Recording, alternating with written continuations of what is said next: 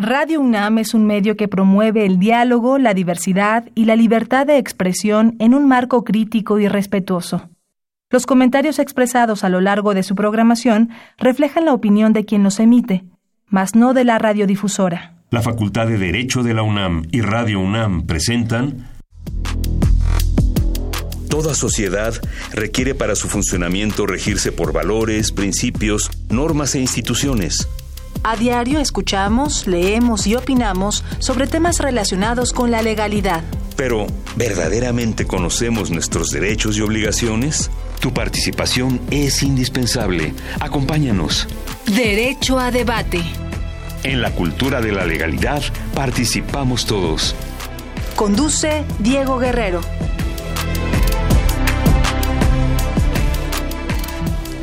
Hola, ¿qué tal? Muy buenas tardes. Bienvenidos a Derecho a Debate en la cultura de la legalidad. Participamos todos. Feliz año, nuestro primer programa del año. Vamos a tener un programa muy, muy interesante donde vamos a abordar uno de los temas que constantemente vamos a estar reflexionando en Derecho a Debate durante las diversas emisiones que vamos a tener.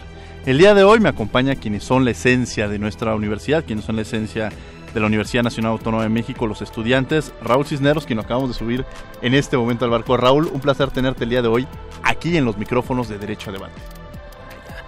Muchas gracias, un gusto estar con ustedes.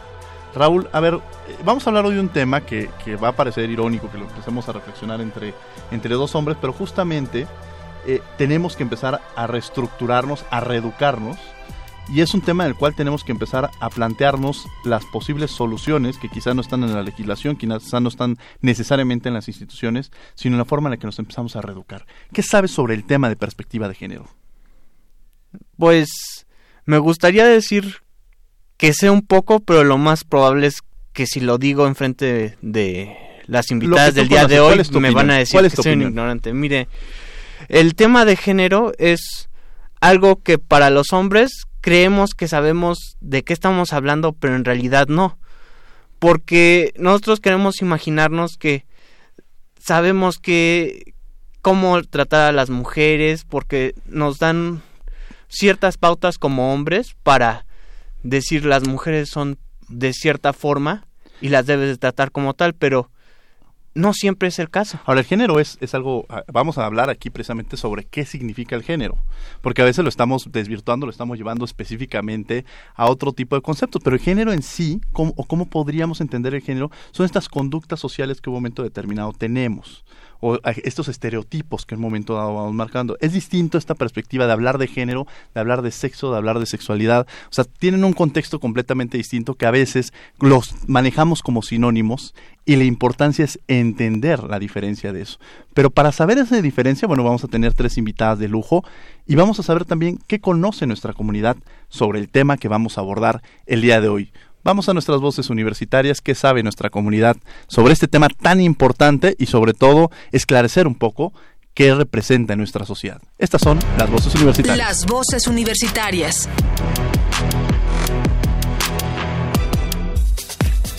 ¿Crees que la perspectiva de género debería aplicarse a todos los ámbitos de la vida? Yo creo que sí, porque tenemos unas ideas muy cerradas y muy machistas. Si incluimos la perspectiva de género en todo lo que hacemos, podría haber más igualdad y, o sea, pensar las cosas no solo para, no una para hombres y otra para mujeres, sino en conjunto. Sí, creo que la perspectiva de género nos puede hacer una sociedad más equitativa en tanto se pueda ejercer a nivel social y cultural. Yo creo que sí. Me pongo a pensar en las nuevas generaciones y los niñitos ya traen otro chip y queramos o no, eso va a evolucionar y va a cambiar. Ahora los niños ya saben y hablan de niños y niñas. A lo mejor uno por toda su conformación anterior como que va renuente a, que se extienda, pero los niñitos nos están empujando. Más que los jóvenes, los niñitos. Ahorita tú escuchas a un niño de 8 años con una ideología tan diferente a la que nosotros teníamos a esa edad. Yo creo que sí se debería de aplicar la perspectiva de género a todos los ámbitos de la vida porque nos ayudaría a comprendernos más, no solo como personas, no nos dividiría tanto el género, sino nos comprenderíamos como personas, como, como seres humanos que, que ya no importa qué género tengamos, sino que hay cosas más importantes, hay problemas que en realidad son más importantes que dividirnos por eso.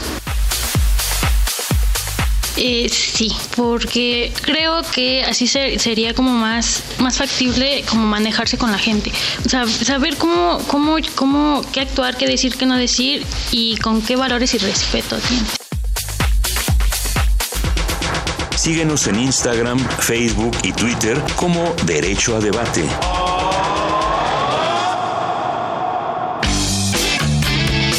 Queremos que entres al debate. Llámanos al 55 36 43 39 y participa. Derecho a debate. Estamos de regreso en los micrófonos de Radio UNAM. Estas fueron nuestras voces universitarias, lo que sabe, lo que conoce nuestra comunidad sobre el tema que vamos a abordar el día de hoy. Raúl, ¿quiénes son nuestras invitadas? Nuestras invitadas el día de hoy son la doctora Lilia Mónica López Pérez, magistrada del circuito en materia penal, un gusto. Doctora, un placer tener el día de hoy aquí en Derecho a Debate. Hola, encantada de estar aquí. Y sobre todo en un tema que usted ha abordado y ha estudiado desde diversas perspectivas y sobre todo que además en la práctica lo tiene que llevar a cabo y que nos platique algunas experiencias en, el tema, en el tema de jurisdiccional. Para eso estamos aquí, por supuesto. Gracias. También tenemos con nosotros a la maestra Blanca Ivonne Olvera Lezama, catedrática de la Facultad de Derecho de la UNAM Viva las Pumas, y del INACIP. ¿Cómo está, doctora? Un placer tener el día de hoy aquí en Derecho a Debate. Pues un gusto estar hoy con ustedes. Muchas gracias por la invitación. Muchas gracias. ¿Y quién más nos acompaña? Y nos acompaña, pues, la doctora María del Socorro Marquina Sánchez, secretaria académica de la Facultad de Derecho, igualmente de, pues, de la Casa de Estudios de la UNAM. Doctora, un placer tenerla aquí en Derecho a Debate. Pues muchísimas gracias por esta invitación y un gusto estar con todo su auditorio. Estamos aquí para compartir con ustedes algunos conceptos que esperemos sean de utilidad para todos los que nos acompañan esta tarde. Justamente con esa pregunta empezaría, doctor. Hablamos sobre perspectiva de género. ¿Qué entendemos por género? ¿Cómo podemos entender esta palabra de género? Yo creo que esta palabra es muy importante y género tenemos que abarcar tanto a hombres como mujeres. Para, para empezar, que muchas veces utilizamos cuando hablamos de género, casi siempre queremos referirnos al sector femenino. Y esto es equívoco si nada más nos vamos a referir a mujeres. No. Cuando hablamos de género, vamos a hablar género femenino y género masculino. Ahora, el género vamos a ver que son roles y estereotipos que se han marcado por épocas, por costumbres, por usos y costumbres que la vida y, e históricamente se han ido conformando y que van cambiando de acuerdo a los roles que la vida y que la humanidad misma han estado dando, formas de vestir, formas de comportarse en el lenguaje, es decir, todo lo que abarca una cultura, hasta el lenguaje mismo. Y lo decíamos fuera de micrófonos, hasta los chistes y lo que ahora la publicidad en términos generales se va, se va señalando. Hasta los anuncios de radio, de televisión, eh, si te comes un sneaker, ya te vuelves de tu género, y si no, eres del otro género, ¿no? Claro. Eh, en fin, hasta lo cambian de, de género, por decir. Eh, en fin, eh, shampoos, chocolates, etcétera. Y los chistes también.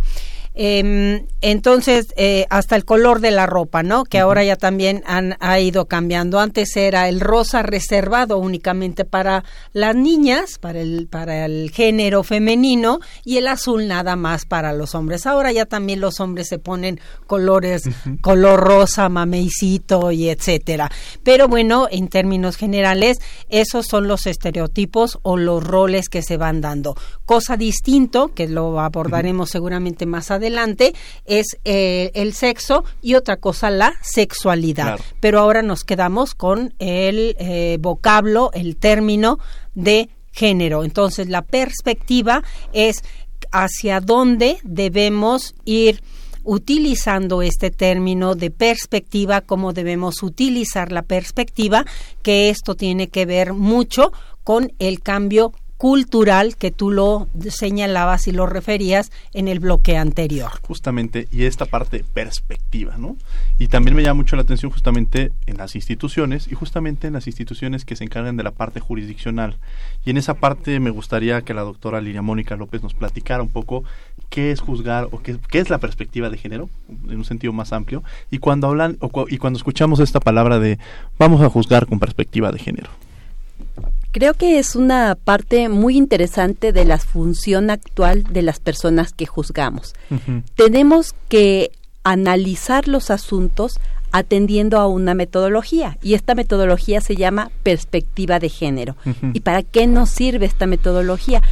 Bueno, pues como se ha dicho, cuando hablamos de los estereotipos y cuando hablamos de los roles de género, lo que estamos haciendo es imponerle cargas a las personas para comportarse dependiendo del género al cual pertenezcan. Por ejemplo, ¿cuál sería Si son mujeres, por ejemplo, pensamos en automático que son sensibles, que tienen una fuerza física limitada, que se van a hacer cargo del cuidado de los hijos, que son las amas de casa, eh, y si en cambio si son hombres, sabemos que los niños tendrán que jugar juegos de acción, que tendrán que ser fuertes, protectores, y les vamos eh, imponiendo una carga emocional a las personas, obligándolas a que se comporten como social y culturalmente se espera de ellas por esta construcción artificial que se llaman estereotipos y roles de género. Pero estas, eh, estas conductas que les vamos asignando a mujeres y a hombres, finalmente se van convirtiendo en su referente en las actitudes y en las conductas que van a tener con posterioridad en la vida adulta y en muchas ocasiones estas conductas llevan a cometer ilícitos donde esté implicados aspectos de género que se tienen que detectar a través de esta metodología que lo que implica es advertir asimetrías de poder. Asimetrías ¿Y qué, de poder. Sí, ¿qué quiere decir esto de asimetrías de poder? lo que nosotros hacemos cuando juzgamos un caso donde evidenciamos que es aplicable esta metodología es verificar cuál es el juego que tuvieron las personas en la comisión de esos hechos. Y a partir de ahí advertimos o, o debemos advertir si una persona eh, tiene un poder en exceso respecto de la otra. Pongo un ejemplo. En un asunto laboral, por ejemplo, una asimetría de poder implica tener el control de los medios económicos. Y quien tiene ese control de los medios económicos, pues tiene el control sobre las personas que trabajan para para ese empresario, llamémosle de esta manera, y a partir de ahí se pueden dar algunas conductas que lesionen la función de un trabajador o de una trabajadora, porque como bien lo dijo la, la doctora Socorro, esto no implica una protección exclusivamente para las mujeres, sino también implica la protección para los hombres. Y a partir de detectar estas asimetrías de poder que pueden existir en una relación, una relación de pareja, una relación laboral, una relación de la convivencia con, con los hijos, por ejemplo, con los hijos e hijas, entonces nosotros tenemos que saber si debemos emplear esa metodología que incluye analizar no solamente los hechos. Cuando uno juzga, es muy fácil analizar los hechos porque es lo que nuestro referente para tomar una decisión.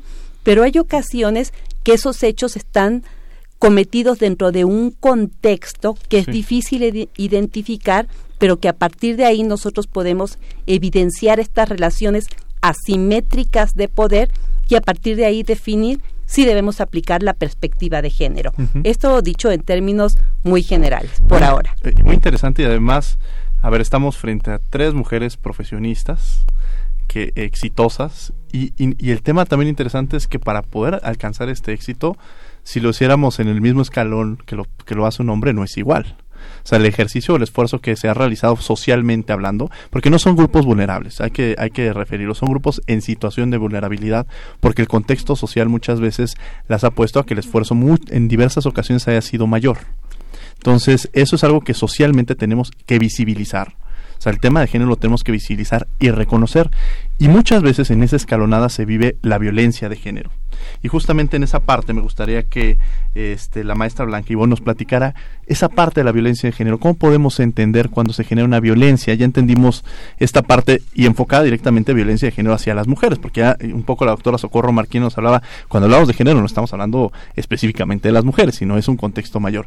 Pero van, ¿por qué se visibiliza más con las mujeres? Pues precisamente porque la violencia este, no es que no haya violencia contra los hombres, pero es mayor en índices y en números la violencia que se genera contra las mujeres, ¿no? Entonces, un poco cómo la visibilizamos o qué entendemos por esta violencia de género. Pues las diferencias de género eh, eh, generan precisamente violencia y esta violencia se ve desde la familia cuando eh, se le da más valor al nacimiento de un hombre que el de una mujer. Hay países que consideran el nacimiento de mujeres dentro de su núcleo familiar peyorativos e incluso eh, que, que no, no, no tienen menos valor porque las mujeres tienen que dedicarse a las labores propias de la casa y los hombres a traer el, el este, a ser proveedores. Ese sería el ejemplo de género que decía la doctora Socorro, ¿no? Decir que el hombre es el que sale a la calle a trabajar y la mujer es la que se queda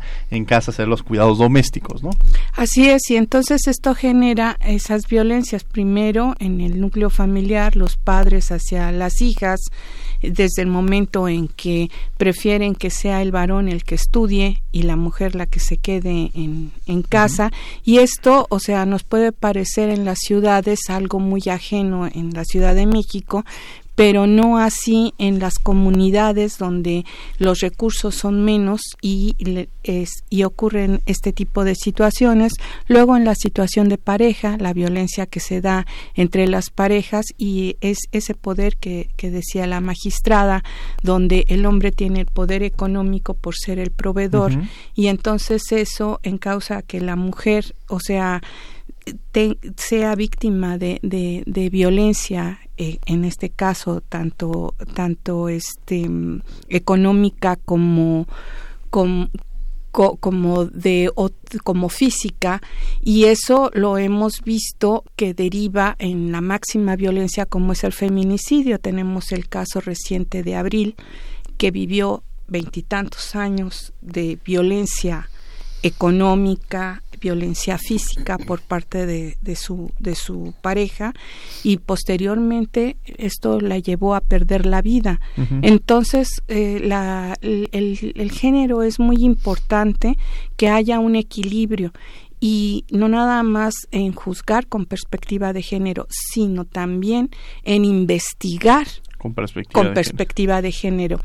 Yo en la práctica que tuve de 10 años como Ministerio Público eh, y ahora, por lo que veo, una de las situaciones más, más recurrentes es que cuando una mujer va a denunciar violencia intrafamiliar o va a denunciar cualquier tipo de violencia, las autoridades no quieren levantar la denuncia, ¿no? Porque dicen, oye, eh, voy a perder el tiempo contigo, mejor mire, vaya y, y reconcíliase con su esposo o esto no tiene validez. Y entonces, eh, no, no se le da una protección a la mujer y esta violencia es la que ha crecido y es la que ha dado que se visibilice ahora en las calles con las recientes manifestaciones que ha habido a ese respecto, ¿no? Con, con, el violador en tu camino, por ejemplo. Que no es algo nuevo, pero que de alguna manera, ¿por qué se está abordando? Por, porque está visibilizando, ¿no? No es que la violencia de género sea algo que nació de la noche a la mañana, sino ha estado permanentemente ahí y es entonces cuando la estamos visibilizando. Y me parece que las instituciones de educación tienen una gran responsabilidad, doctora Socorro Marquina. Usted ha trabajado mucho precisamente en la parte educativa. ¿Cuál es el papel o cuál es el, juego que deben de tener las instituciones educativas desde la educación básica, que, partamos de eso, hasta incluso en las universidades, que, que, parecería que en las universidades no se debería o no se no pasaría eso, porque entenderíamos que son las personas más educadas, pero de pronto descubrimos que en todos los sectores y en todos los lugares se presenta, ¿no? No, así es, no debiera, no debiera, no debiera, él no debiera, el ser y el deber ser. así es, mi querido Diego, este y, coincido totalmente con mis colegas. Yo creo que la, la cuestión de, de violencia de, de, género, tanto hombres como mujeres, pero como bien dices tú, se presenta más la, la violencia hacia la mujer y yo creo que aquí en violencia debemos distinguir dos conceptos eh, que es el hostigamiento y el acoso. Em, y se presenta eh, y, bueno, esto que tú dices en materia educativa, yo creo que es cuestión de educación. Si no hay educación, un, un país no puede progresar. La educación es fundamental para el progreso y para cambiar culturalmente. Esto es cuestión de cultura. Por años hemos vivido en un machismo, eh, con una misoginia, si estamos hablando de México, pero no nada más es exclusivo de, México, en muchas partes del mundo, Latinoamérica y en muchas partes del mundo, como bien decía la maestra ah, Blanca, ¿no? Este, se alegran más porque nacen hombres que porque si nacen mujeres, en fin, aunque las mujeres luego reservan más las tareas de, cuidado del, del, hogar y de los ancianos y de los enfermos y etcétera. Y eso también es muy de, de aquí, de la sociedad mexicana. Eh, eh, en fin. Em, pero yo creo que este tiene que ser un cambio cultural y ese cambio cultural solamente se puede hacer a través de la educación. Y cuando hablamos de educación es no solamente desde el sector educativo, desde la educación básica, primaria, secundaria, bachillerato y universidad, sino también desde el seno familiar. Y esto lo tenemos que introyectar. Eh, desde los padres, y estoy hablando padres, madre y padre, porque normalmente y tradicionalmente reservaban la educación de los hijos a la madre y los papás se hacían a un lado. Ahora ya está cambiando un poquito, no creas que mucho todavía, ¿eh? No, todavía no, todavía no, todavía le dejan mucho la educación a la madre. Esa es tarea de la madre, tú educaste hacia los hijos, ve cómo estás educando a los hijos, todos se lo reservan a la madre. Ahora algunos, entre ellos tú, me da mucho gusto, eh, ya participan más en la educación de los de los hijos. Pero te digo, esta violencia tenemos que eh, se ve en, eh, en, en, el sector laboral, en el sector educativo, esto lo vivimos en la propia universidad lo que es hostigamiento y acoso, que yo creo que vale la pena hacer muy grosso modo esta diferenciación. El hostigamiento es cuando hay una relación de jerarquía, eh, ya sea eh, profesor alumna o en una en un eh, en una situación laboral de jefe y, y, empleado. Y el acoso es cuando no existe ese esa dependencia de jerarquía y que se da entre iguales. Hay un hay un acoso. Entonces eh, pero esto se da hay una violencia hay una, hay, una violencia, que esto se sufre mucho en el género femenino. Em, y obviamente, bien lo decía tanto la magistrada como la maestra, que esto se da en la familia, en relaciones intrafamiliares, muchas veces esta dependencia económica se da. Em, en a la hora de juzgar, obviamente quien tiene el poder es el juzgador, muchas veces, y eh, en todas las situaciones de padres a hijos, porque es el factor económico, de dependencia, de sujeción, en fin, si analizamos cada uno de estos factores. Y siempre Em, yo no digo que no los los hombres también sufren alguna violencia, pero en menor en menor grado. Entonces, yo creo que el factor fundamental está en la educación y la educación nos corresponde a todos, como padres, como hijos, como hermanos, como amigos, como vecinos y la educación es fundamental. Es decir, tenemos que hacer un cambio cultural y eso nos corresponde a todos. A todos. A todos, hombres y mujeres. Hombres y mujeres y a todos los sectores, a, la educación, a, la, educación, a la familia, este, a las instituciones. A las instituciones, a los juzgadores, a, la, a los vecinos, a todos, a los que estamos aquí y a los que nos están escuchando, por supuesto. Y a esa parte, retomando esa pelotita que deja, en, en justamente esos casos que nos puedan presentar sobre ya, ya mencionó algunos, pero algunos casos que emblemáticos que, que entendiéramos por qué es importante la perspectiva de género. Creo que son muchísimos los casos que podríamos abordar, algunos muy conocidos y sobre todo últimamente creo que hemos tenido ejemplos al por mayor, desafortunadamente, porque diaria, eh, de una manera diaria podemos leer los homicidios, los feminicidios de los que son víctimas obviamente las, las mujeres, pero hay casos eh, poco conocidos y a uno de estos yo le he llamado si lo llevamos preso, ¿quién la va a mantener? Y es un asunto real que aconteció hace algunos años en Yucatán. Eh, vayamos a, a Yucatán, a un municipio, a una comunidad indígena donde dos jóvenes, un hombre, una mujer, deciden unir su vida a edad muy temprana conforme a las costumbres de, de su lugar de origen. Y pues ellos empiezan a vivir, pero crean muchos hijos, los hijos crecen, se, se casan y se van, pero durante más de 30 años la mujer es objeto de muchísimos golpes, de vejaciones, de insultos, y en dos ocasiones acude al Ministerio Público a intentar denunciar los hechos. Y lo que le dice el Ministerio Público, señora, regrese a su casa, usted se va a contentar con su marido y nos va a hacer, hacer trabajar en balde. Y la señora de regreso. A la segunda golpiza vuelve a ir y el Ministerio Público, palabras más, palabras menos, le dice lo mismo y ella se regresa. En una ocasión, el hombre que además bebía desapareció durante mucho tiempo, no le, él era el proveedor, no le deja recursos económicos y cuando ella ya no tiene ni dinero propio ni los préstamos que le hacían, se va a Mérida con sus pocas cosas de valor y regresa con tan mala fortuna que cuando regresa ya está el hombre ahí, por supuesto, embriagado, y él la increpa y le dice, ¿dónde andabas? Seguramente andabas de loca, la empieza a revisar y le encuentra el dinero de lo que había ido a empeñar. Y eso da lugar a, a confirmar las sospechas del hombre y a golpearla tremendamente.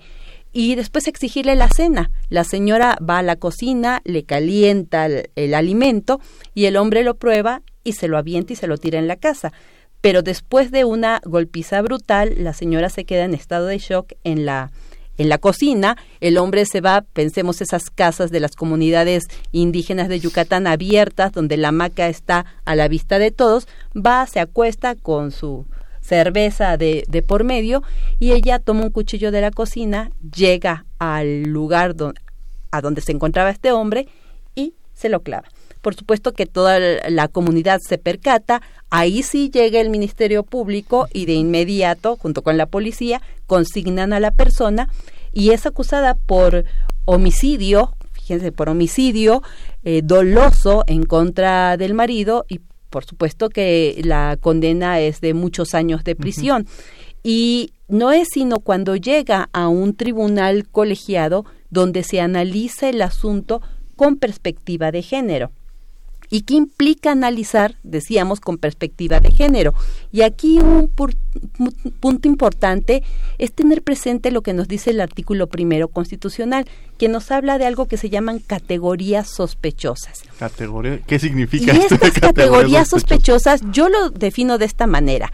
Es, pensemos en el semáforo cuando vamos manejando, la luz roja, la amarilla y la, y la verde cuando tenemos una categoría sospechosa es esa luz amarilla que nos dice juzgador, juzgadora, detente, porque aquí puede haber una relación asimétrica de poder de la que ya hablábamos y tienes que juzgar con perspectiva de género. Y estas categorías sospechosas lo que nos dice la, la Constitución es atiende al, al, origen, en este caso un origen indígena, al color de la piel, a la raza, al, al idioma que hablen, a la religión, a preferencias sexuales, y a partir de ahí sabes que en tu asunto puede haber algún factor para analizar con perspectiva de género.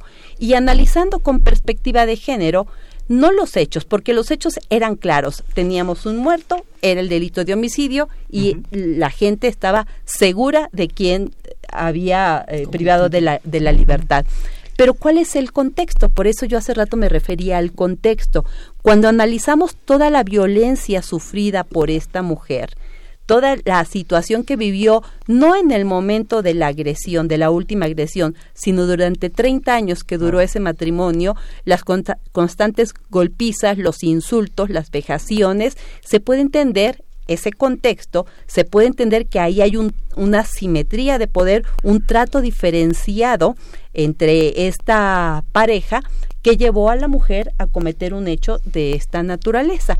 Y ella finalmente se fue en libertad gracias a la concesión de un amparo. Este es un hecho común. Tenemos otros que han sido incluso motivo para que la Suprema Corte de Justicia de la Nación destaque cuáles son, cuál es el protocolo que se tiene que seguir para estudiar los casos donde haya perdido la vida una mujer, es decir, feminicidio. Claro, que además pensaríamos que son casos aislados, pero son los casos que se viven todos los días y que escuchamos todos los días.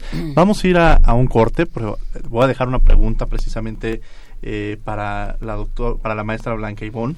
Referente cuando hablamos de género hablamos de hombres y mujeres, pero las comunidades, por ejemplo, de la diversidad LGBT, ¿entrarían en este contexto o cómo los podríamos diferenciar? Que es una de las preguntas que, nos llegan.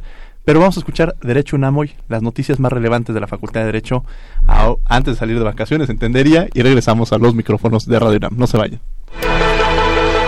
Derecho UNAM hoy. Tras una larga audiencia final, el equipo representativo de la Facultad de Derecho resultó victorioso en la tercera edición del concurso de arbitraje comercial y de inversión, organizado por la Cámara de Comercio Internacional en conjunto con la Universidad Panamericana.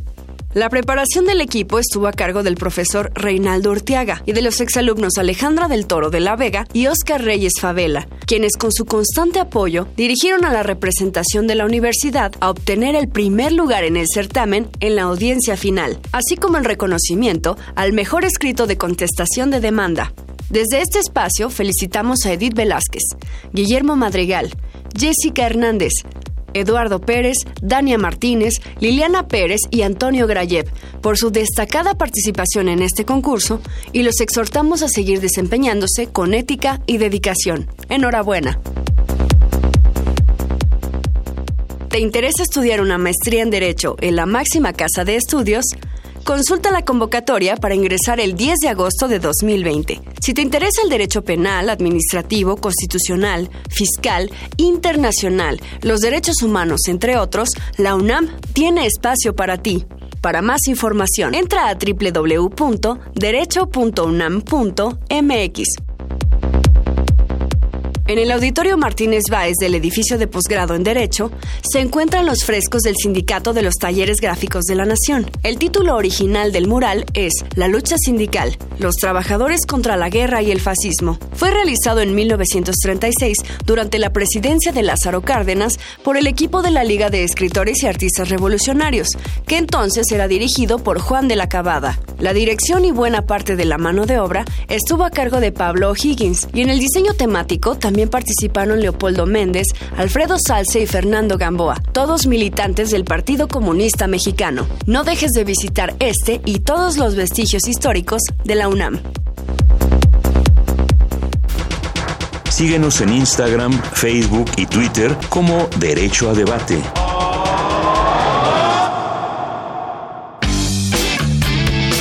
Queremos que entres al debate. Llámanos al 55 36 43 39 y participa.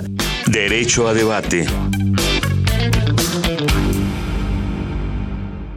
Estamos de regreso en los micrófonos de Radio UNAM hablando sobre perspectiva de género. Nos acompaña la doctora Lilia Mónica López Pérez, magistrada de circuito en materia penal, la maestra Blanca Ivonne Olvera Lezama, catedrática de la Facultad de Derecho y del INACIPE, y la doctora Socorro Marquina Sánchez, quien es catedrática de la Facultad de Derecho y también secretaria académica de nuestra facultad.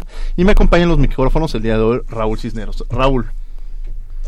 Bueno, pues Diego, yo ahorita que estábamos hablando de las violencias y de la educación, me surgió una duda. Muchas veces cuando estoy con mis compañeros me dicen, oye, ¿cómo sé si soy violento o no con mi novia? O incluso las mismas, mis amigas o mis compañeras me dicen, oye, ¿cómo sé si mi novio es violento?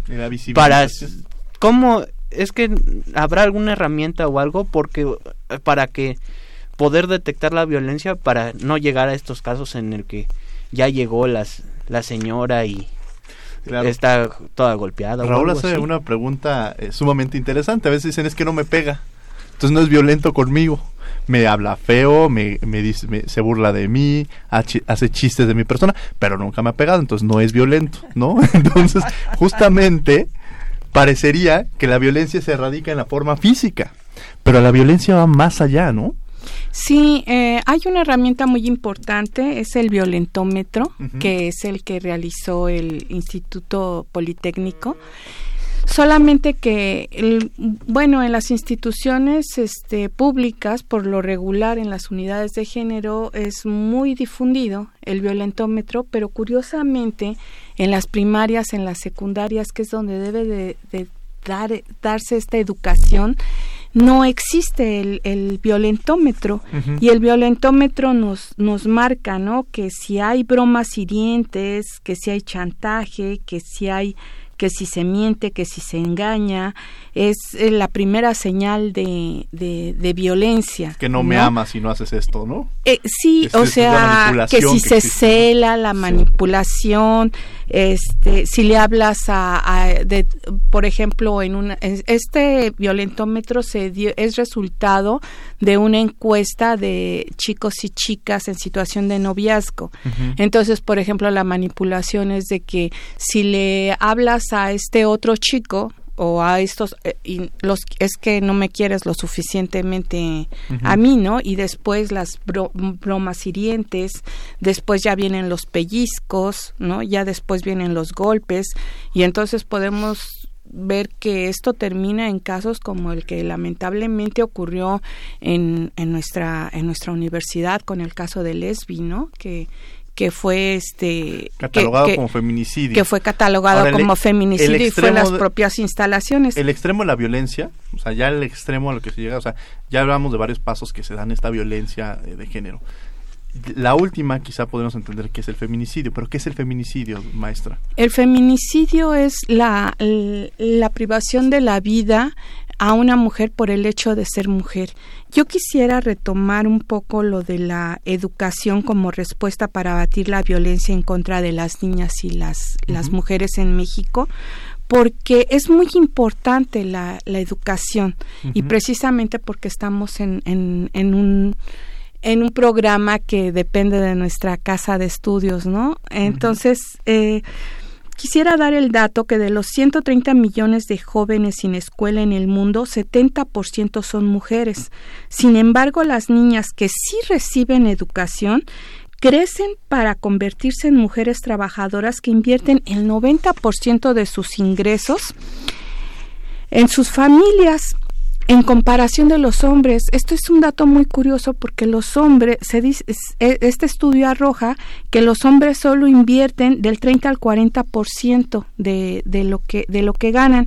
Por ello, eh, cuando un 10% de niñas va a la escuela, el PIB de un país se incrementa en un promedio del 3%, sentando las bases para que las mujeres tengan la oportunidad de romper ese ciclo de pobreza en una generación. Y por eso es que la educación es la salida a largo plazo que pondrá fin a la violencia contra las niñas y mujeres en México. Entonces, o sea, eso, eso es algo muy, muy relevante que debemos de enfatizar, que si las mujeres reciben este, esta educación, porque pues, o sea, eso, eso es lo que, lo que nos faltan ahora. Retomando lo que, lo, lo del feminicidio, pues esta, esta privación por el hecho de ser mujer O sea, como decía la magistrada, ya no nos podemos basar en un ejemplo. Porque, o sea, ahorita podemos decir uno, pero resulta que hay 11 diarios. Ah, yo hace eh, cinco años escribí un artículo del feminicidio en México y había cinco feminicidios diarios. Hace tres años escribí otro artículo sobre el piropo como génesis de la violencia contra la mujer y ya había siete feminicidios diarios. Luego escribí sobre la ineficacia de la alerta de género y ya había ocho feminicidios diarios. Ahora acabo de escribir un libro que se llama Del acoso hashtag MeToo al feminicidio hashtag ni una más y resulta que ya hay once feminicidios diarios. Sí, lamentablemente mientras está pasando este programa, este programa hay un tema de violencia en la ciudad, pero también en los diversos espacios de la República Mexicana. Eso es un problema y no solamente a nivel eh, local, nacional, sino a nivel internacional. El tema de violencia de género, lamentablemente, pues es un problema que se vive en, en, todo el mundo en mayor o en menor escala. ¿Qué deberíamos hacer? A mí me gustaría preguntarle, doctora Socorro Marquina, tenemos el problema. ¿Cuál sería la responsabilidad que existe desde las universidades, desde eh, los diversos espacios para empezar a ya el problema, cómo empezar a erradicar el problema de la violencia de género. Bueno, yo creo que en primer lugar hay que hacer una concientización, visualizarlo aún más, porque muchas veces eh, lo dejamos pasar, así allá allá está sucediendo, pero no lo no lo introyectamos, no lo visualizamos y no lo concientizamos. Y yo creo que hacer estrategias em, oportunas y viables. No rollos, no hacerlas em, espectaculares, sino yo creo que cuestiones eficaces. Y hacer eh, cosas que eh, sobre todo concienticen a, a, chicos y jóvenes, que es el futuro de nuestro país. Em, la gente mayor, por supuesto que es importante. Em, y, también es más difícil cambiarles el, chip, pero yo creo que donde tenemos que hacer mayor conciencia es en los, en, en los chicos, en los niños y en los, y en los jóvenes. Hay que empezar de abajo. Si queremos empezar por arriba, va a ser mucho más difícil, mucho más difícil. Yo creo que debemos empezar por abajo. Y eso solamente se va a poder, y, y lo reitero, a través de la educación. Y un factor importante en la educación es una palabra, respeto. Si nosotros no empezamos a respetar, no se va a poder hacer ese cambio. Claro. No se va a poder, no vamos a poder cambiar esa, esa cuestión desde dentro de nosotros. Y tenemos que empezarlo en las escuelas, como tú bien decías, desde educación básica, en la familia, en el entorno, en el contexto social en el que nos movemos, pero todos al unísono.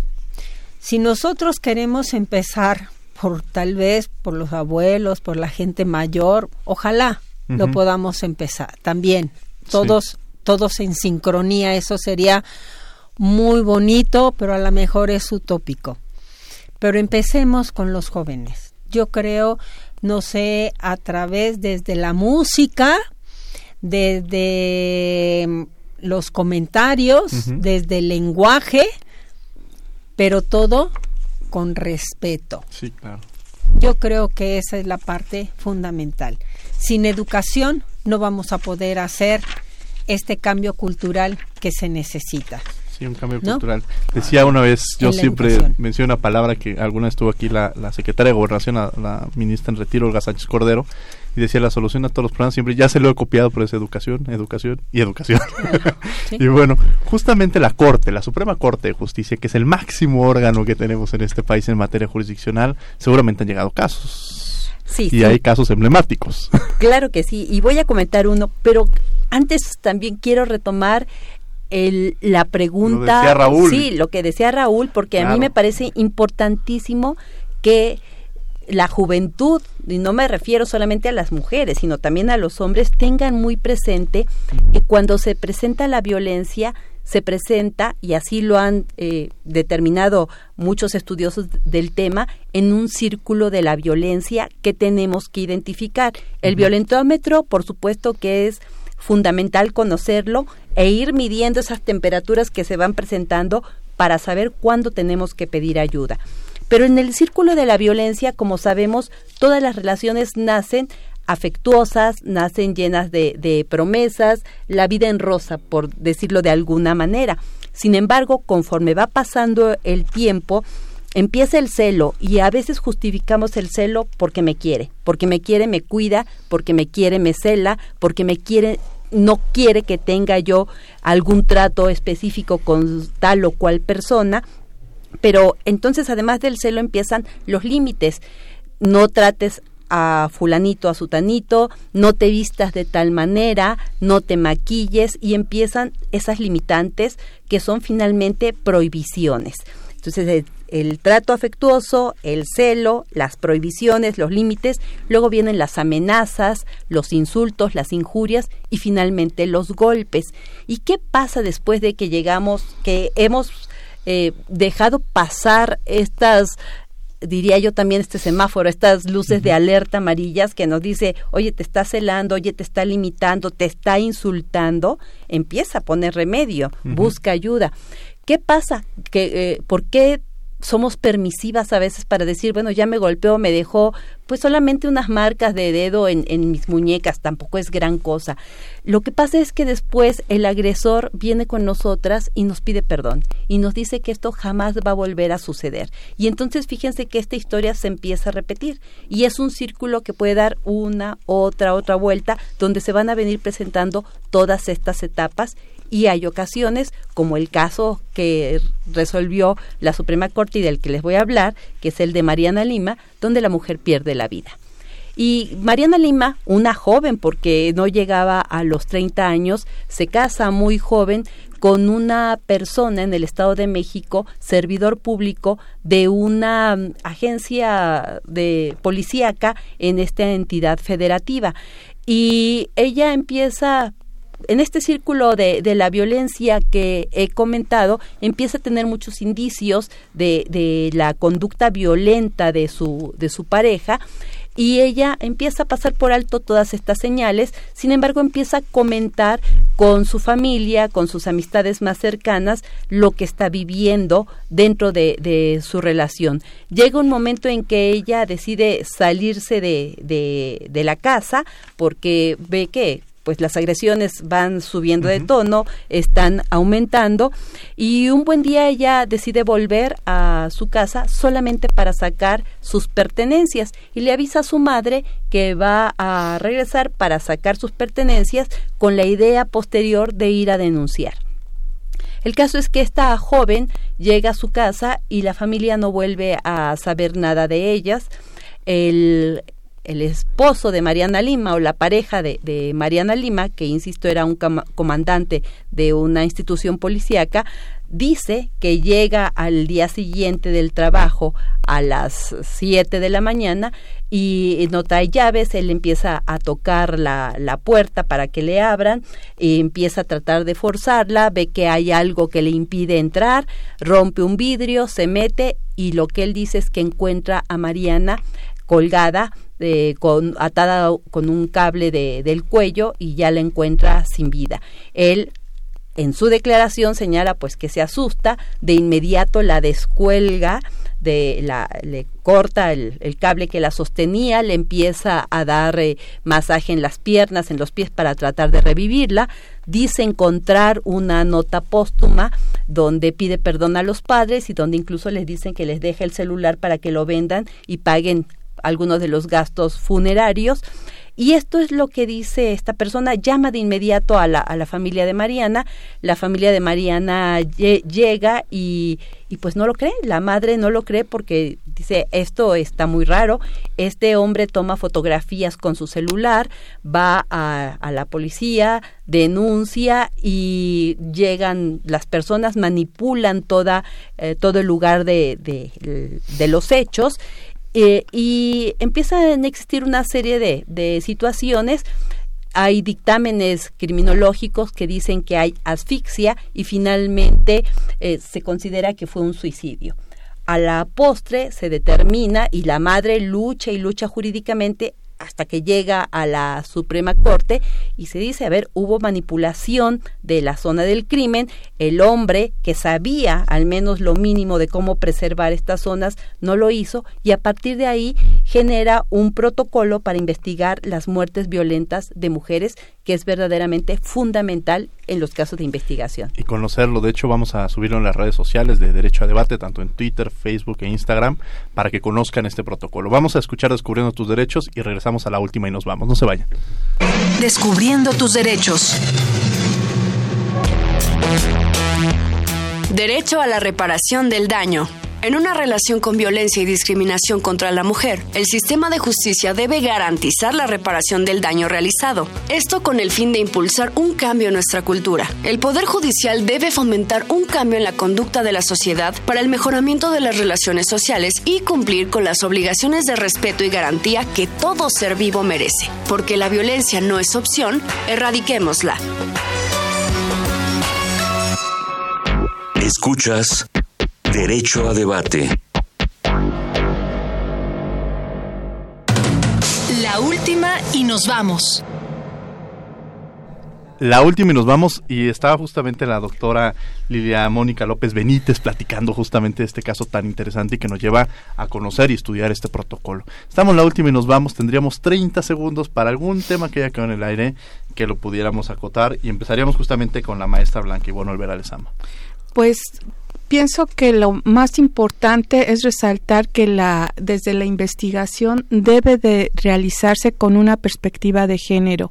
Este caso que presentó la magistrada es de los más relevantes donde la mamá de, de Mariana, esta llamada, su mamá se llama Irina, buen día, fue la que visibilizó eh, la, esta carencia de, de investigación con, con perspectiva de género, que eso es lo que acarrea que haya impunidad. Y eso y esa impunidad es la que ha salido el enojo a las calles a manifestarlo. Y nada más por último quisiera dar que eh, la violencia es tan grande en México que tenemos el 66 1% de mujeres que han padecido al menos una un incidente de violencia emocional, económica, física, sexual o de discriminación. 38.7% de las mujeres fueron víctimas de actos de violencia por parte de desconocidos en espacios públicos y el 34.3% de las mujeres de 15 años o más bien han sufrido de intimidación, acoso, abuso o violación sexual.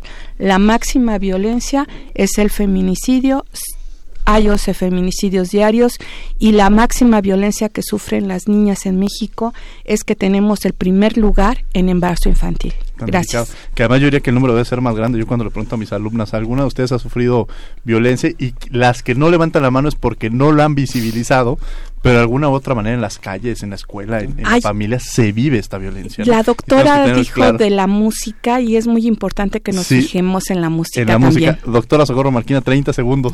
A ver, este es un tema que da para mucho. Yo les agradezco a todos los radioescuchas pero la perspectiva de género es algo mm, sumamente ah, importante, pero también hay que em, visualizar que ah, se están dando también manifestaciones muy, muy agresivas y yo creo que no se debe desvirtuar la lucha que se está haciendo de, de esta de este movimiento de, del género femenino para enaltecer los derechos del, del género femenino, pero no desvirtuarlo también con estas marchas eh, que, que, yo creo que no deben de ser, no son las formas para hacerlo.